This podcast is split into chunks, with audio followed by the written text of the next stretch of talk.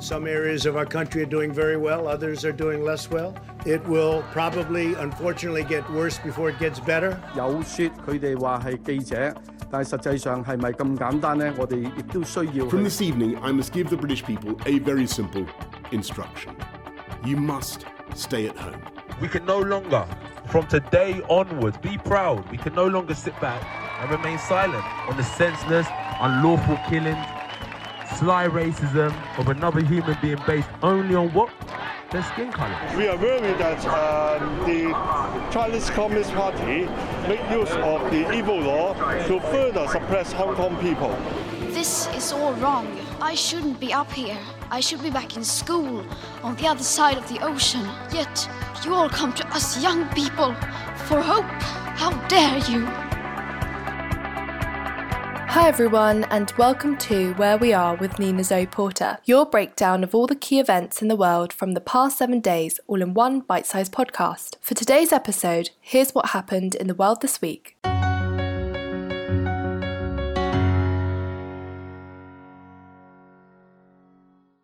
Я не буду скрывать, я много критиковал а, Александра Григорьевича. Естественно, потому что, ну, а, м, как мне казалось, были для этого причины. Но я всю жизнь был журналистом. И когда вот я стал все больше и больше втягиваться именно а, не в журналистскую работу, а в политическую, The family of Belarusian journalist Roman Protashevik, who was arrested in Minsk last month after his flight to Lithuania was diverted, says he was coerced into making a confession on TV of organising anti government protests. In an interview broadcast on Thursday evening, Mr. Protasevich admitted to attempting to topple Belarusian President Alexander Lukashenko and said he was speaking to the television channel by choice. He praised President Lukashenko and said although he criticised him a lot, he had begun to understand that he was doing the right thing and that he respected him. During the interview, marks were visible on Roman Protasevich's wrist. Human rights and opposition campaigners says he was tortured. At the end of the interview, he burst into tears and said he hoped one day to marry and have children. Thursday's interview was Mr. Protasevich's third appearance on state television since he was detained. Advocacy group Human Rights Watch said the video was evidence of brutality by security forces. On the face of it, it looked like a normal TV interview. There was a studio, multiple cameras, fancy lighting, two chairs. But according to analysts and the circumstances in which it was being recorded, it is no regular conversation between interviewer and interviewee. Did they beat Roman? Not in front of us, but we were afraid that they How scared he was? super scared. I saw, I looked at him directly into his eyes, and it was very sad. We didn't get any information what happened, only what we could find on internet. Roman Protasevich said he had agreed voluntarily to the interview, but campaigners, including his family, warn that he is not a free man, and they warn that we should be wary of the programme's contents. They say that the authorities' aim is to discredit the opposition and protest movement. And next,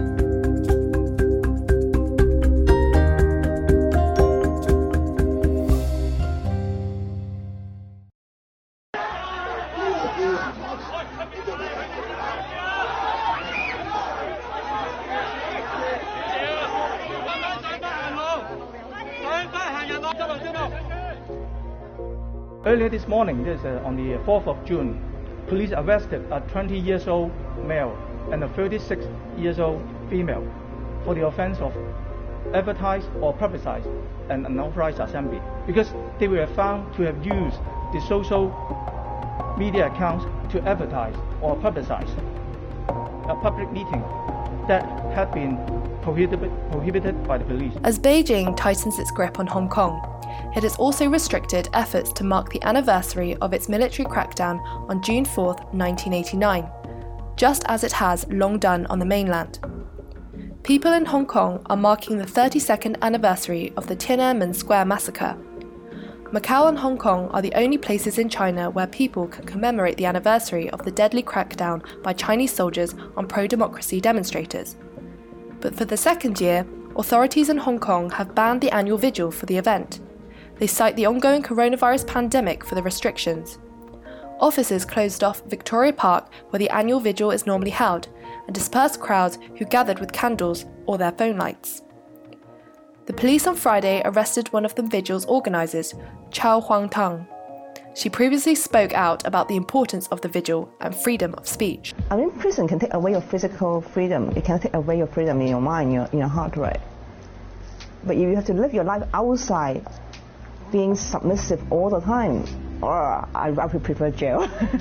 a museum dedicated to Tiananmen also suddenly closed on Wednesday, just two days before this year's anniversary, after authorities investigated it for lacking the necessary licenses. Thousands defied last year's ban on the vigil, knocking down barricades around Victoria Park.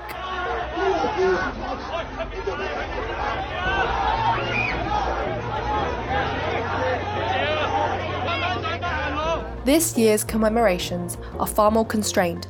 The anniversary is the first since a new controversial security law was approved, aimed at ending the city's pro democracy movement and criminalising dissent. The new security law, passed in 2020, makes it easier to punish protesters and reduces Hong Kong's autonomy. In mainland China, authorities have banned even oblique references to the events of June 4th. Online, any discussion of the crackdown is strictly censored, those wishing to remember urge people to commemorate in other ways. And finally,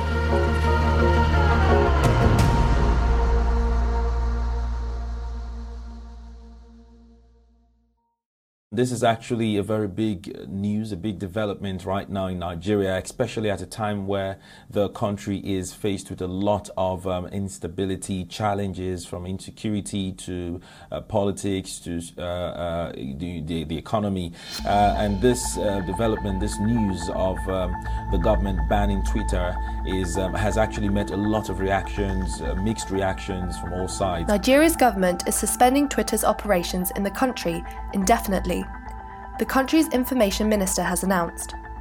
The ban is due to the persistent use of the platform for activities capable of undermining Nigeria's corporate existence, a statement said. Twitter said the announcement on Friday was deeply concerning, and it comes just days after a tweet by President Muhammadu Buhari was removed for breaching the site's rules. The statement from the Nigerian government did not mention the row over the removed tweet, but Information Minister Lai Mohammed previously criticised the US social media giant's decision to take it down, calling it double standards. And it's clearly showing that actions cannot just happen without consequences.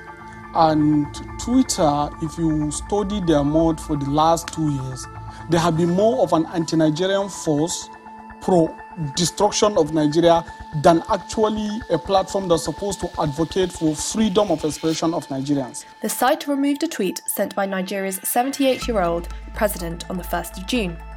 It referred to the 1967 to 70 Nigerian Civil War and to treating those misbehaving today in the language they will understand.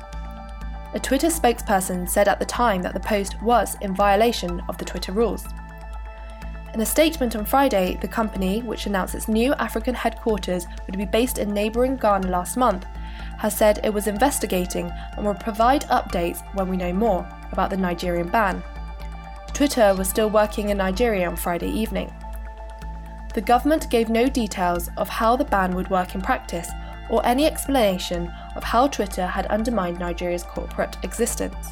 Its statement, which was released on Twitter, also revealing that the national broadcasting regulator, NBC, has been told to start the process of licensing all internet streaming services and social media operations in Nigeria.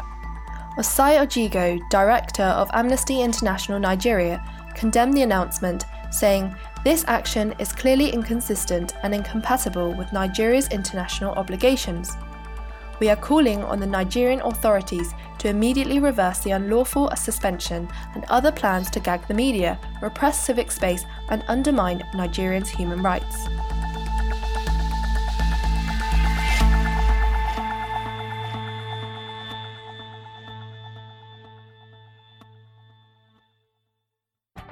So, you're all caught up. That's where we are in the world this week. Be sure to listen next week to stay up to date on the latest news around the world. Search Where We Are with Nina Porter on all podcast platforms and subscribe today to get new episodes first.